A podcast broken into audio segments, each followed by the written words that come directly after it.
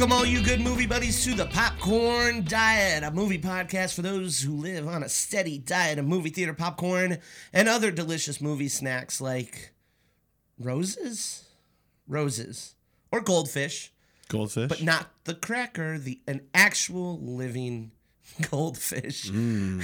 As always, I am your very best good movie buddy, Rick Williamson.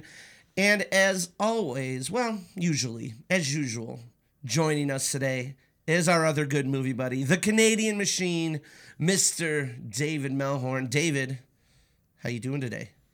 I'm doing Are you fantastic. feeling, are you feeling uh, festive we're holidays? Around, we're around the holidays. It's that true. means you know work slows down a little bit. Yep.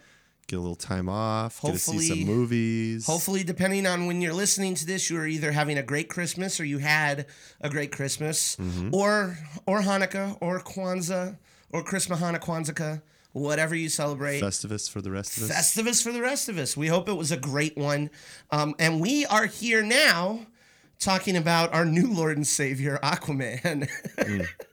now we we we saw a lot of movies came out this weekend, David. It's hard to hard to you know kind of find the time uh, based on what we wanted to watch, and you know you and I have already devoted so much of our own like actual you know time on this earth to the DC universe mm-hmm. that here we're kind of we're kind of in at this point.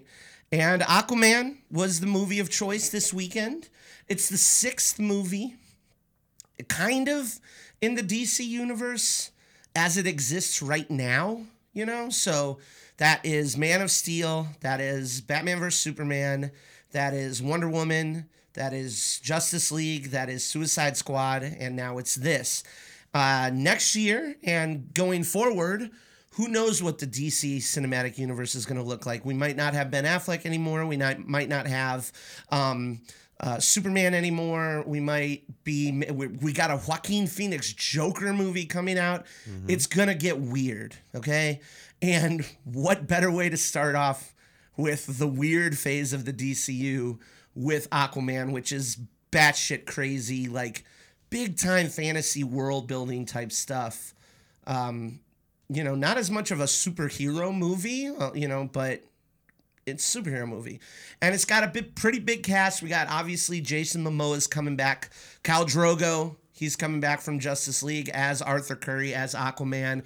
We have Amber Amber Heard as Mera. We have Willem Dafoe as Vulko. Patrick one of my perennial favorites. I love seeing Patrick Wilson get work. Unfortunately, um, James Wan, the director of this, started with like the Conjuring movie. Well, he started with the Saw movies, but kind of moved into the Conjuring movies, and him and uh, Patrick Wilson sort of have a nice rapport here. So Patrick Wilson's in here playing King Orm slash Ocean Ocean Master. Shout out to Dolph Lundgren, getting some actual getting actual roles here. Uh, despite the fact that green screen probably not the greatest asset to a good Dolph Lundgren performance. Probably not. Uh, we got Nicole Kidman. Holy shit, we got Temuera Morrison. We got a relatively new, relative newcomer, and this, I'm just gonna, I'm gonna try my best, but I think it's Yahya Abdul Mateen. Sounds right. Sounds right. As uh, Black Manta, who's great in the movie. Randall Park is in this. Graham McTavish. A shitload of people are in this movie. Um, and it's Aquaman, you know? He talks to fish. He's king of the sea. It's a little bit more of a grand, uh, you know, grand fantasy epic, you know, fighting for the throne type situation. Not, not entirely dissimilar from Black Panther, if we're being honest. A little flipped, maybe. Brother on brother action. Brother on brother action, outsider coming in, trying to change the ways that the insiders are working and stuff like that. But essentially, it's Arthur Curry. We get his general origin kind of told in flashbacks. Born to a lighthouse keeper father and Atlanna, you know, who was uh, queen of Atlantis Yep. and you know he s- doesn't want to be king. He doesn't want to do anything. He just kind of wants to chill out maybe save some people here and there and go to the bar missing happy hour. Can't have it right? So ultimately though he's convinced that he has to fight his way to the position of king of atlantis because his brother orm wants to take it to the surface. Like wants to the surface dwellers, as they call them, have been populating the seas, have been waging war. He's not entirely incorrect, but Arthur's like, no, we can't do this. You can't just wipe out the entire surface. Along the way, we get, I mean, we get all kinds of shit. We get a little under siege. We get a little romantic comedy in in Sicily. We get a little Indiana Jones action, a little National Treasure action, a little Avatar, little, little Mermaid, some Tron thrown in there. There's a lot of shit happening in this movie, David. Oh, yeah. Um, I mean, it there's it's it's a big swing. You know, this movie's a big, big swing by James Wan. They are throwing everything on the board, like Atlantis fully realized, bioluminescence, drum playing octopuses, krakens. uh, No stone is unturned here. Um, so, but that being said, it's a long movie too. It It's is. almost two and a half hours, right? So, with all of that being said, you know, how'd you feel about everything that's going on? Did it mostly work for you? Did it put a cohesive, relatively cohesive story together to follow along? Were you emotionally invested? You know? It was one of those movies that was kind of like it was so crazy that it worked. Um, yeah. it also you felt like and i think it started a little bit with with jason momoa and his his lead role Sure. and i don't think anybody's going to confuse this role and this performance with like some kind of great acting worthy performance I mean, it's not an Oscar but movie. at he all. seems he seems fully invested in enjoying himself in this role Oh, sure. um, which I think by the promotions and things, and we'll talk about that a little bit more. I think he fully is. Um, but I think, um, despite the fact that there is so much in this movie, like I like you, like you said, yeah. there's like 20 different kinds of movies packed into one. Yeah. Um, it is a fun ride. Like it's not without its issues, and we'll talk through issues Yeah, sure. but it's a really enjoyable film to watch. Like, despite the fact that it's almost two and a half hours long, like I would watch it again. Mm-hmm. Sure. And there's not many movies that are two and a half hours long that That I'm like, I'll that. go and see that again. Especially after just recently seeing it. Absolutely. Usually you got to get your mojo back for it. I agree. To me, this movie is a lot like some of the best comedies ever made. Um, are that way because they are just throwing as many jokes at you as possible, and you forget the bad ones and you remember all the good ones. Case in point, you know what nobody talks about? The entire jazz flute sequence of Anchorman. You know, that one was a real big swing, but everything else in that movie is getting thrown at you so fast that you remember so much of it that it's a comedy classic. I think the same is true here, but not with comedy, but with like comic book shit. You know, like this, like you said, this movie goes from a submarine battle to uh you know underwater battles to battles in the desert to battles in Italy to giant sea monsters and and tsunamis like literally everything ocean related in terms of action you you you got it right? You got a kingdom of crab people. You got horror elements. You got with the with the crazy fish angler people um the trench. the trench which is a dope name for just like a group of bad guys. Mm-hmm. and it it works. Like it works. You're right in that Momoa has just this this bro charm this surfer bro charm about him that works and it really makes him likable and and he's having a blast. Everybody's having a blast in this movie. I mean, Nicole Kidman gets to kick all kinds of ass in this movie, Say for nothing, um, you know, that she's playing the mother to two people who are like within, you know, five to seven years of her age range. Like Nicole Kidman's 51, Patrick Wilson is 45. So, Yeah. so with, you know, regardless, Nicole Kidman still looks like a million bucks, um, de-aged or not. Um, Patrick Wilson, Well, Momoa's 39, so it's not like it's not that far off either, you know. And and Patrick Wilson's supposed to be playing little brother. Yeah. Because Momoa was born first, or Yep. Aquaman is born first, so that's yeah. Let's we're not gonna worry about. It. Clearly, this movie does not care about ages. Sure. Um, but I love Patrick Wilson in this movie because I just like seeing him play this big villain giving all these speeches and yelling and shit like that. Atlantis and and stuff like that. And that that's really fun. Amber Heard is pretty good as kind of like the sidekick love interest. Um, she gets some good action moments and stuff like that. She's you know, there's this whole sequence in Italy where Aqu- uh, Aquaman is facing off against Black Panther and she's taking on the the basically like the royal soldiers. Um, that she's great at it. I, I I enjoyed everybody. Everybody's having a blast in the film. I enjoyed the aesthetic a lot. Um, although I would like to see like what regular life in Atlantis is like nowadays. You know, like mm-hmm. obviously there's the scene, and we're not you know without getting into too many spoilers, but when we're shown the entrance of Atlantis, there is way more people than I expected traveling in and out of Atlantis Sure. and I want to live in that world more. I want to live. I want to see what like the the the blue collar people in Atlantis are like. Like You what's wanted a this. You wanted this to be three hours. Sure? Fuck it, I'm in.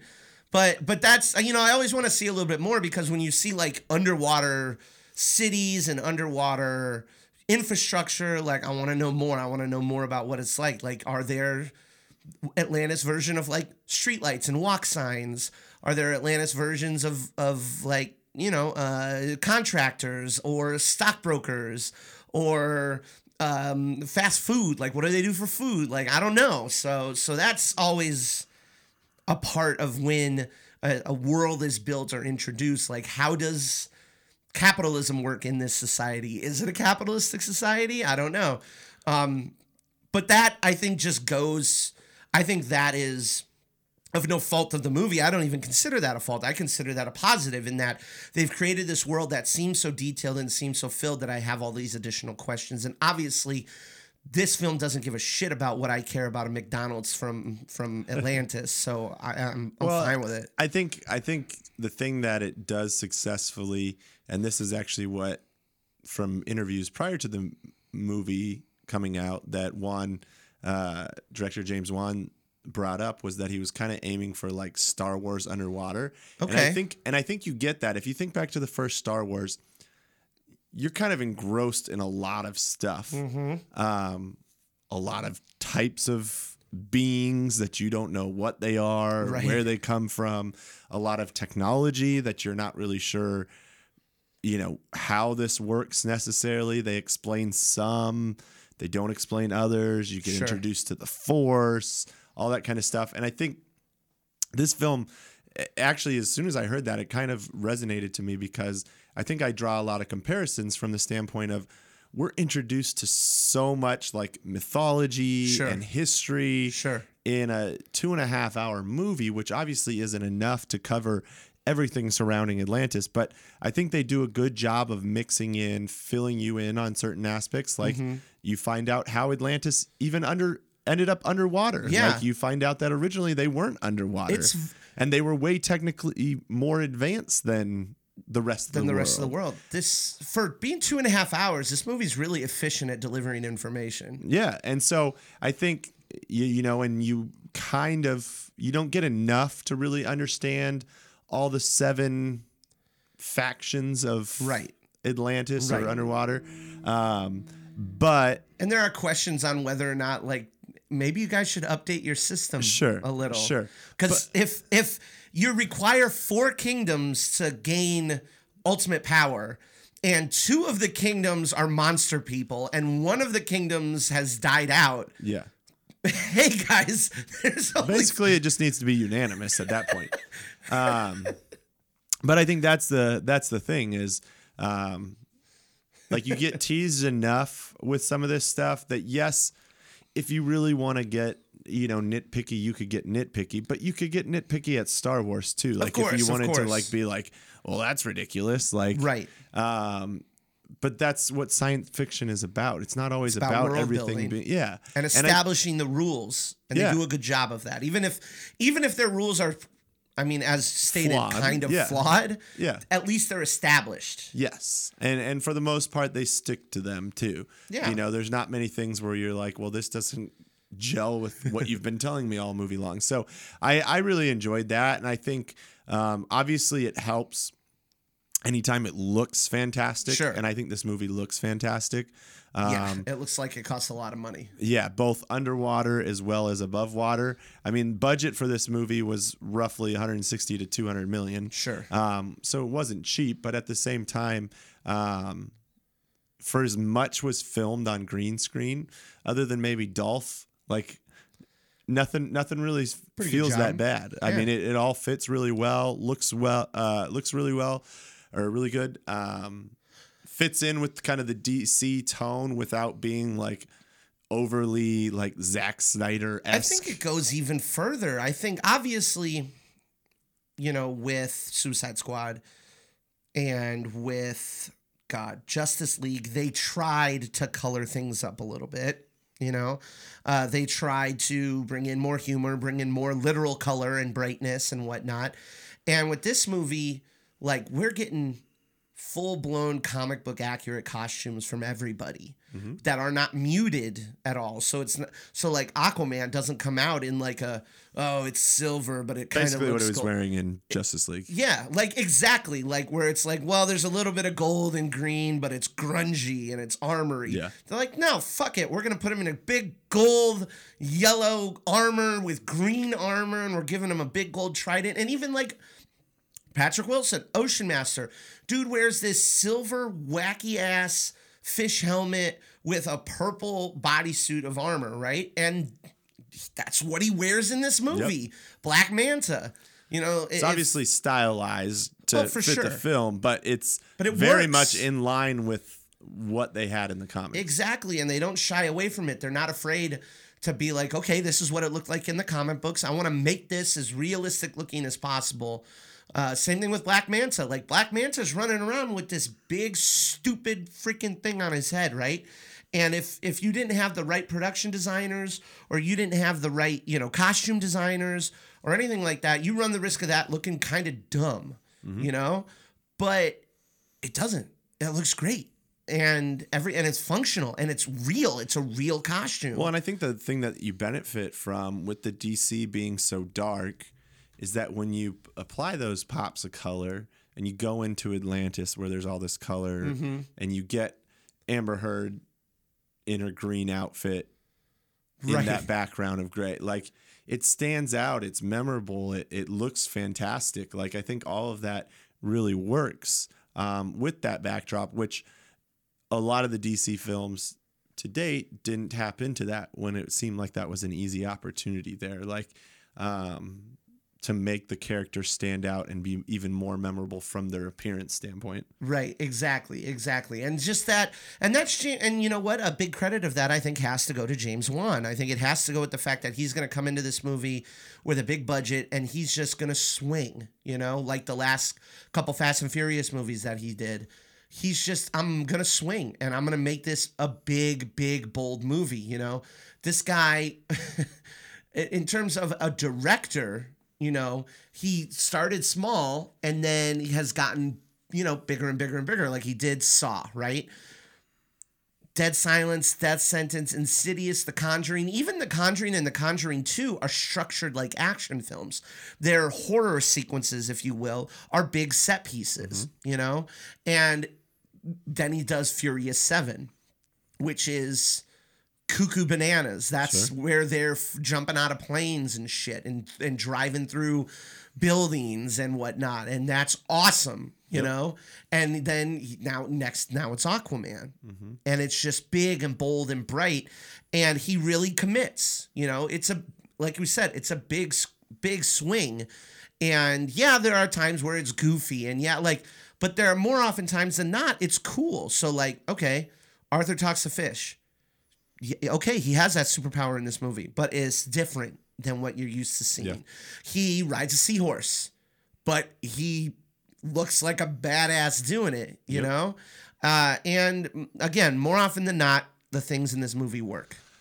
Yeah, and that kind of leads me to, you know, I think one of the things that they did, you got Patty Jenkins doing Wonder Woman, Yep. which was seen as a huge step forward. Obviously, um, I think a lot of people would put Wonder Woman on par or at least, you know, in that same area of any of the Marvel movies that we have received, and Sure. obviously well above the other DC movies we had received to that point. Yeah. Um, and a lot of people so far with the critics have, you know, really applauded this movie. Like again, no one's calling this a masterpiece, but Right. it's it's getting a lot of positive reviews, especially comparatively to its other DC movies.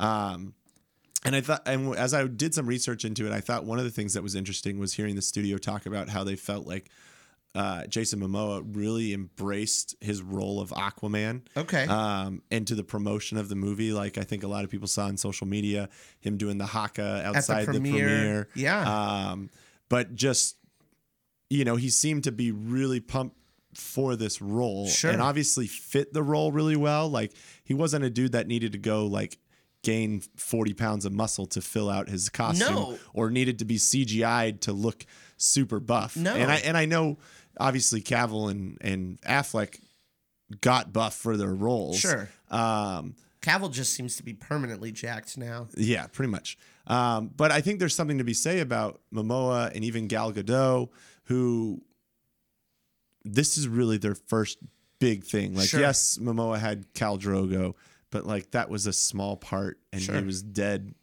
First season. first season. Spoiler alert if So- you're binging Game of Thrones. Sorry, We guys. said this is non spoilers for the movie, not for Game of Thrones. Yes, yes. it's your Um, own damn fault if you haven't watched the first season of Game of Thrones yet.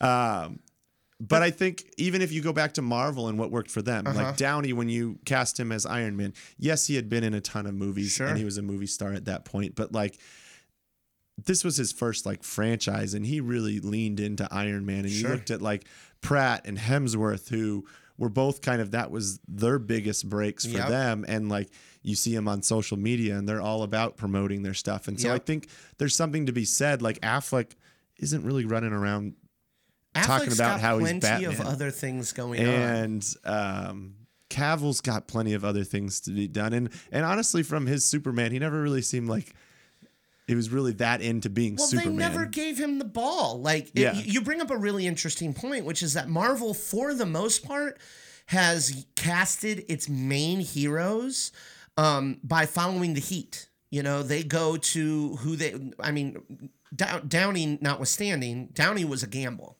Yeah. Um, because Downey was a big star and then fell from grace and then slowly built his way back up again. But all the guys, all the Chris's, you know, Pratt, Hemsworth, Evans, they cast because not because they were big stars, but because they fit the role. You know, um, ScarJo was probably the biggest one at the time. Um, but you look at all of their casting, even their newer casting, like Brie Larson. Brie Larson ain't in any gigantic franchise right now. She's an Oscar winner, sure, but she's not a superstar. You know, no. um, and so same thing is true here. Like I think they started with when they cast Henry Cavill. Cavill wasn't anything big, um, and then they did Batman vs Superman. Are like, all right, we're gonna get a big star. We're gonna get Ben Affleck as Batman, big big star. And then same thing with Suicide Squad. Like we're gonna get Will Smith, one of the biggest stars on the planet, to play the lead role, and we're gonna get Jared Leto, who's a big Oscar winner, you know, whatever. And then they've kind of backtracked again, where like, okay, never mind, we're gonna cast Gal Gadot. You know, she's an up and coming star. We're gonna cast uh, Ezra Miller. Mm-hmm. You know, we're gonna cast Ray Fisher.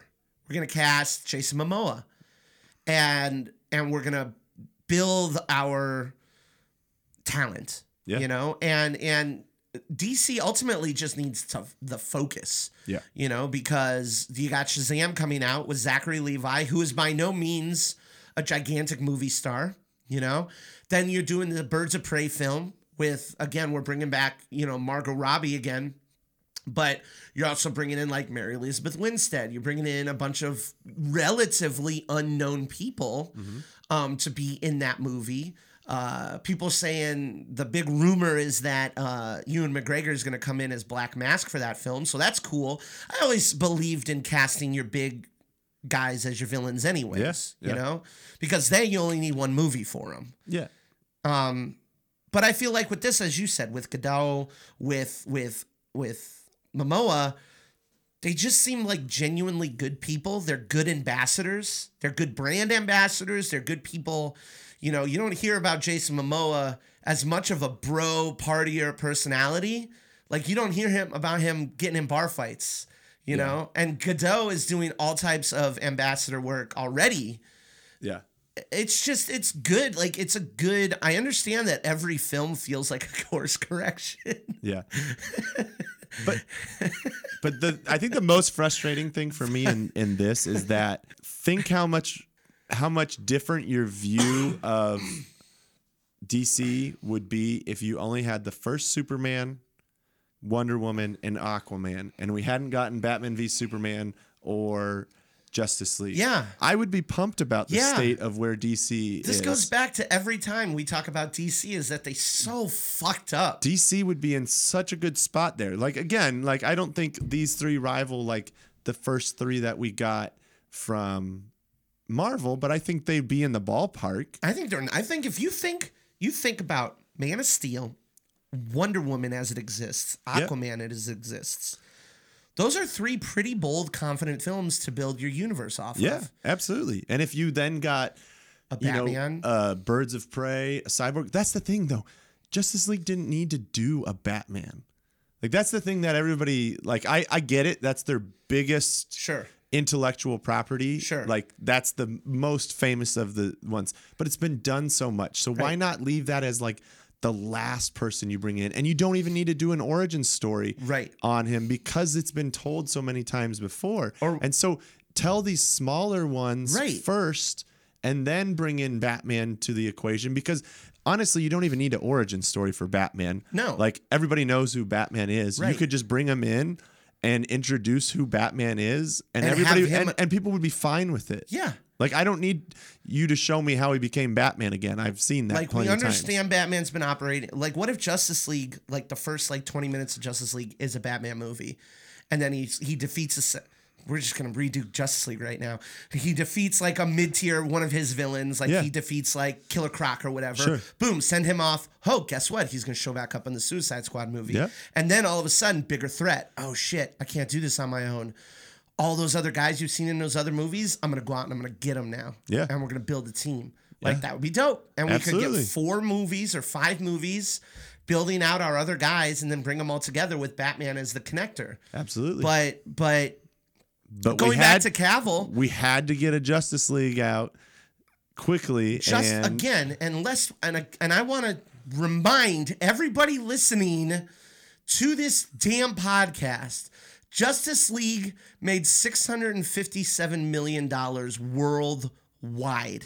Okay, worldwide. Black Panther made forty million dollars more than that domestic. well, case in point, Aquaman's already made 483. Yeah. And Aquaman is a tiny character compared to Relatively, what Justice League is. Justice League is a team up character. Uh, you know, it should be compared to it should be getting compared to how Avengers did, not how, you know, small origin story movies. It's a travesty. Like uh, it, I don't think it can be said enough how much of a travesty it is for everyone involved, from the director and everybody above, directors, producers, studio heads, everybody. It is a travesty that the big budget Justice League movie made that little money. And I understand $657 million. Oh, that's not a little amount of money. In the age where Avengers is pulling in 2 billion regularly, Yep. it's a travesty. Sure. But just calm down a little bit. Just gotta pump the brakes. Again, Aquaman, Shazam. It looks like they're embracing their weird, and they should because DC is weird. DC is a a, a, universe full of god level beings, Yep. right? So you should be weird. Yep. I'm fine with that. Um, so yeah, so now that we've besmirched uh, DC and Warner Brothers again for digging this hole, like they did this themselves. Yep. Okay. Everything is now, everything that they come out now is now graded against a curve. Yeah. And they have to build that trust back. All right. Yep. And they're doing a great job. Yep. You know, uh, hopefully Shazam is really good. Trailers look really good. And hopefully these weird little side projects they're doing are good, uh, are weird in a good way. You know? Yep.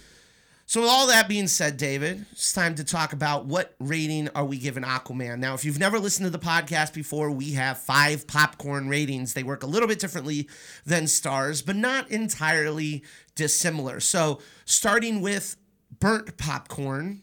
Burnt popcorn is movies garbage. Don't waste your time.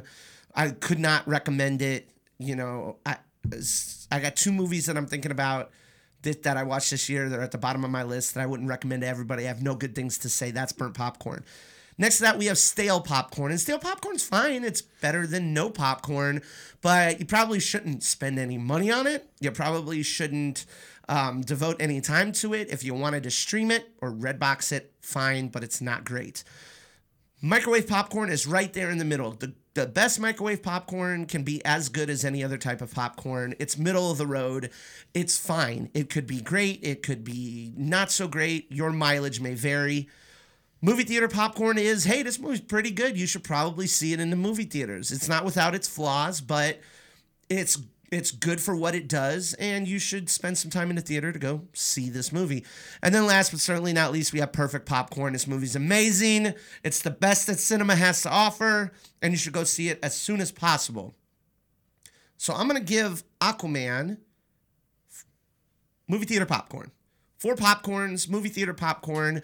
It's long, even though it's a lot of fun, it's long, it's goofy. I didn't have as deep of an emotional connection to it, although I will say there were a couple parts at the end where I was like, all right, that was pretty effective.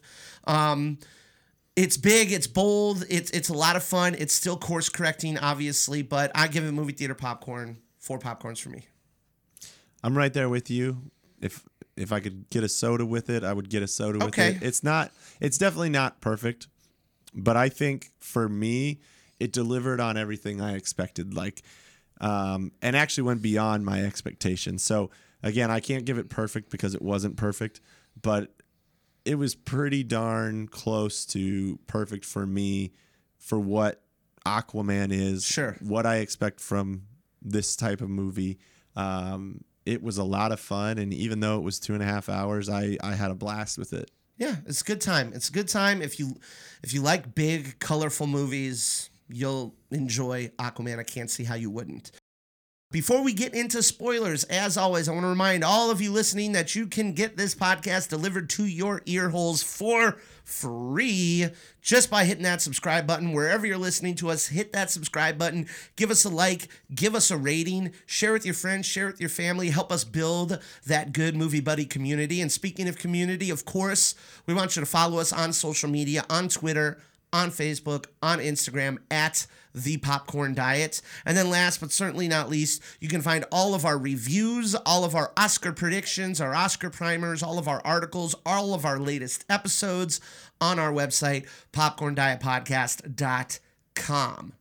But now we're going to talk spoilers a little bit, David, and just talk about just how ridiculous this all gets talking about favorite scenes and whatnot so what was your just a lot of scenes obviously what was your some of your favorite parts of this movie coming out of it Oh man, like you said, there's a there's a ton. There's a lot. Um, I enjoyed the basically our intro into Aquaman, the submarine. The, i like the, opening. submarine i like some good old submarine action Yeah, absolutely. Well, and I thought you got instantly into the personality of Aquaman Mm-hmm. and um, got to see some good, you know, fun hand to hand combat. Nothing too Mm-hmm. crazy. got to see Um, how he stacks up against human enemies Yes. which is important Yes. Um, so I really enjoyed that. I enjoyed. Um, I really enjoyed the Sicily, the whole Sicily part. Okay. From the kind of corny rom com to the National Treasure esque glass bottle looking for the, the map, adventure like- looking for the doodad yeah, even, even but even having to like read into the clues like like a National Treasure. That's why I think of National Treasure. very true um, and then using like what seems to be a normal bottle to Mm-hmm. see something. So um, I enjoyed that whole aspect of it, and then I enjoyed the uh, the the fight and action in Sicily as well as as they kind of chased um, okay both okay of them. So those were those were two of the ones that that come to mind that I enjoyed the most. Um, but I mean, I really enjoyed the uh, the other one that comes to mind is the trench scene when they're Yeah. uh, when they've got the flare. They start out on the boat, get the flare, they swim through that. I just think that looks really cool. yeah Um, it's really came off really well in uh, in theaters. I agree. I think that trench scene um, is great because it allows James Wan to use two hundred million dollars to flex his horror muscles.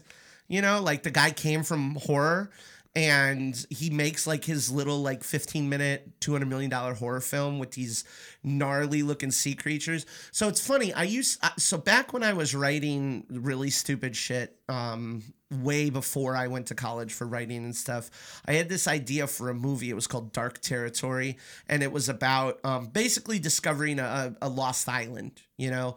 And on that lost island it was your you know group of adventurers it was your group of people or whatever um, and the monster on the island was like a fish man hybrid.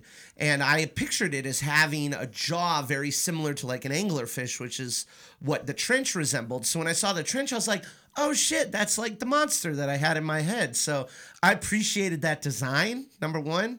Um, that sequence was great. Uh, same thing as you said. Like I love the sub sequence. I love the the the adventure in the Sahara and in Italy because much like National Treasure, I mean, it, to me it reminded me of Indiana Jones, where it's mm-hmm. like, okay, we have to find this artifact, and then that will tell us to go to another artifact, which will then tell us how to get to the last artifact. So like the bottle to me felt like the staff of Ra and how like if you positioned it in the right place it would show you the way like that's literally what the bottle was sure. Um, the fight was great. Black Manta was dope. But I gotta talk about the final sequence of batshit bananas nonsense, like Lord of the Rings level aqua fight, you know, where Aquaman literally rides. It's not the Kraken, but it is the Kraken. Might as well be. It's rides, bigger, it's bigger than the Kraken. Rides on the head of the Kraken. No, I'm gonna get it right. Hold on. It is called the Karathen. so real fucking different Aquaman but it's essentially a giant eternal squid monster. And when that thing busts up out of the floor and Aquaman's riding its head, I was like, all right, I'm in on this. This is insane. Uh, him fighting, him jumping on the seahorse and, and like surfing on it was rad as hell. Um, both the both of the fights with Orm were really great. I also really liked Orm as a character because again, he's justified villain. Like he's doing evil shit, you know, but he's justified. Like his his original flex move against the humans is to throw all their warships and trash back onto the land. I'm like, okay, I'm into that. I'm willing to bet King Orm that you would have anywhere between 48 and 51% political support up here on the land. like, like he wasn't unjustified, you know, especially when you see what in in the modern, you know, in in our surface dwelling ways, the harm that plastics cause to the ocean, the harm that we've caused to things like the Great Barrier Reef and whatnot. Sure. Dude's got a point. Dude has a point. And I liked at the end that he wasn't so villainous that he's like, You're gonna have to kill me, you know? Like once he realized his mother was alive, and once he realized that like you defeated me in fair combat, like he he gave up. He's like, all right, you got me. I'm going to jail or I'm going to fish jail or whatever. And even Aquaman says to him like, you're not a lost cause. You know, like when you're ready, let's have a conversation. I like that. I like I liked that in in because it's so different from the other DCU villains that we've gotten so far, your Steppenwolfs and your fucking Lex Luthors and even Ares, you know, from Wonder Woman are just like these well, I crave chaos and destruction, you know? When in reality, Orm has a very good point. And so I like that about him a lot. I think that that worked pretty well. Yeah, well, and I, I think a couple other things that I wanted to shout out. Uh, one, I really enjoyed the dynamic. I thought on screen it came off really well, and I just enjoyed the dynamic too of uh, Arthur Curry and his dad of yeah. Jason Momoa and his dad. That's the part that got me. So at the end, when yeah. he when he was saying like he oh how's your father? It's like he walks to the pier every day. Yeah. I was like that's deep. And yep. then when he walks to the pier and she's there, I got a little I got yeah. a little dusty. I'm not gonna lie. Yeah, yep. Um, but I really enjoyed that. I thought that came off well because I think sometimes like those things are kind of just throwaways. Like sure. They don't you don't really feel it. You're like in in a movie that's so much action and such a big budget. Like right. sometimes that doesn't come off as effective as what it's meant to be. Like, um, you know, whether it be like Superman and and uh, and his fam back Sure, home, you sure. know, and stuff like that. Sure. Um, or Spider Man and Aunt May, you know, like you always have that like human element, and it doesn't always come off um, as well as it as it should No. because it gets washed up by all the other stuff. But I that was something that was memorable to Pun me in there too. Um, exactly. Also, not for nothing, but you know, props to them for casting Momoa, who's a Pacific Islander. He's born in Hawaii. Yep. His father is a New Zealander, and his mother's from Australia. Yeah. Like they they kept that shit real, you know, Pacific Islands. So Sure. you know, good on them all all the way around. Absolutely. What were some of the things that you thought were the most absurd? I mean, you could pick from a long list Sure. of absurd things, but Um, I mean, very few things top the octopus drumming. Like that is as But brief as it was. supposedly that's from the comics. It though. is, and Yeah. and again, credit to them from pulling crazy shit out of the comics. But like, there's a, sh- a quick shot. It's by no means like an extended sequence or anything of an octopus banging war drums before the duel. That's fucking crazy. Um, the entire final battle's insane. Uh, the, the the the the dinosaur island in the center of the earth, like some real Jules Verne shit is in this movie. Um, those have to be like my top three. Like the the, the octopus drumming, dinosaur island, and just the final battle in general is so crazy. The first thing that comes to mind to me is the I'm so excited. I don't know what it is. the Black Manta getting absolutely crushed with a giant boulder, like pure stone, like yeah, yeah. two giant balls and chain, like a ball and chain, like medieval like style, 300 pounds each at, least. at a minimum, thrown at him, basically at his neck, if I remember Yeah. right. Maybe more in the body. yeah, like a bolo. Literally hits like every single rock on his way down to the ocean Yep, and into the ocean. and into the ocean. And yet somehow he survives. And here's my thing is he's a human. Like True. He's not he's not a from Atlantis. But so it's wearing- not like he's got special powers or anything. yeah, like, like he can drown. like yes, he's wearing a suit, but I mean, come on now. And So- not to mention that, on top of that, number one, yes. Also, I loved that. I num- enjoyed it. But number two, like he falls into the ocean near the land. Yeah. And then in the mid credit scene, he is found floating out on a piece of rubble that like on a piece of like debris. Yeah. Where where did A where did the debris come from? Yeah. B, how did the debris not get washed onto shore, but instead washed further out to sea? Mm-hmm. Whatever. I don't know. I'm in. I want more Black Manta. I'm cool with it. Yeah, that was interesting. Um, I enjoyed the uh, Julie Andrews. That was just mind-boggling to me in general. It kind of worked though, right? It did, Yeah. But it was hilarious to me that on a weekend that we got Mary Poppins Returns, Yeah. we got Julie Andrews as some giant mythical Yep. kraken-like not creature. I'm not going to cameo in this movie that the sequel of which is I starred in 40 years ago, or however long it was. I'm going to do this movie Mm-hmm. where I get to play the giant creature of the deep. Yep. I'm into it, Julie Andrews. That's a good flex. I like it. I would do that too. I like it. But yeah, and I mean, you could go through and find little things here, here, Did or there. But it's a sci-fi movie, so it's supposed to be absurd. Did anything like not work for you? Was there anything that was like, okay, that's a little much?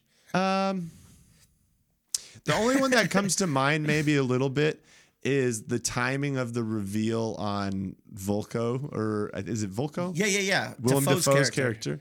Like, um, Like, Patrick Wilson's betrayed me. character, Orm's, Orm sits there with him the whole time. Then when he reveals that he knows, like he acts like he's known forever. Yeah.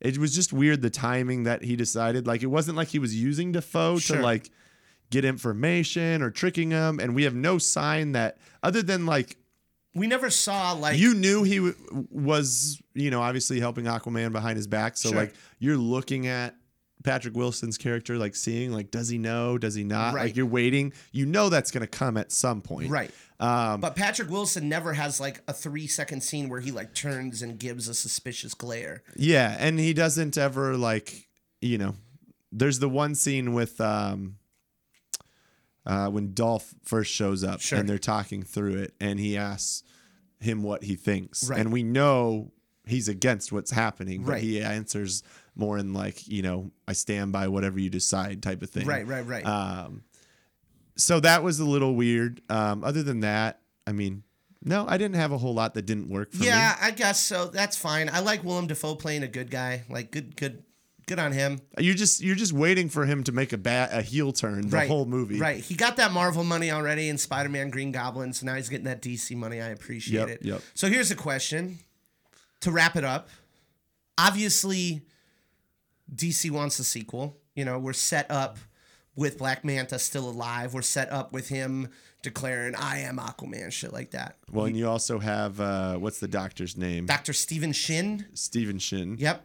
Uh, Which I also liked how they peppered him throughout in news broadcasts. Like, Atlantis exists, you people. Don't you see this? And they're all like, you're a lunatic. So it would make sense that he's driven to find Atlantis. Yep. Yep. I'm, I'm, I'm in for more Aquaman. I tell you what, I would like to see. This kind of goes back to what I was saying before. I would like to see Aquaman deal with like a street level Atlantis villain. Like, like I don't know. That's that's all I got. That's my pitch. Street level Atlantis villain. Like not royalty, not anything like that. Just like a regular dude who's pushed over the edge. I don't even know if that fits. But uh, that's what I would like to see. I would love, and I don't know. I this would be anybody who's listening can can give us feedback whether, um, you know, this is a massive bad guy or not. Um, but when you go on the web and you look up Aquaman villains, Sure. we knocked out th- three of them in in in one. Yep. Uh, the trenches is one of the ones that's referenced. Ocean Master is another one, and Black Manta is another. We know we're gonna get more Black Manta. Sure. Um, some of the other ones that you have in there are Siren, King Shark. Um, I'd see King Shark. King That'd Shark. King Shark could be a fun like That'd be dope. uh, teaser one in the beginning. Um, that could be a good one. But in general, I think what I what I look for them to do is is continue what they've done here. Like I don't want to pull back from the weirdness in the second one. Like Oh no. I don't want to I don't want to make it more approachable. Uh, More you know, or that kind of thing. I want I want to stay in this weird element. Um, it was interesting to read though too. Supposedly Jason Momoa already wrote like where he thinks this direction should go Hey. and and kind of pitched it to the studio. I'm so there for it. I'll be there. um, It, it'll be fun regardless, and and I'm fine with them taking some time. The nice thing about getting people like Jason Momoa is, it's not like he's the next big thing where like No.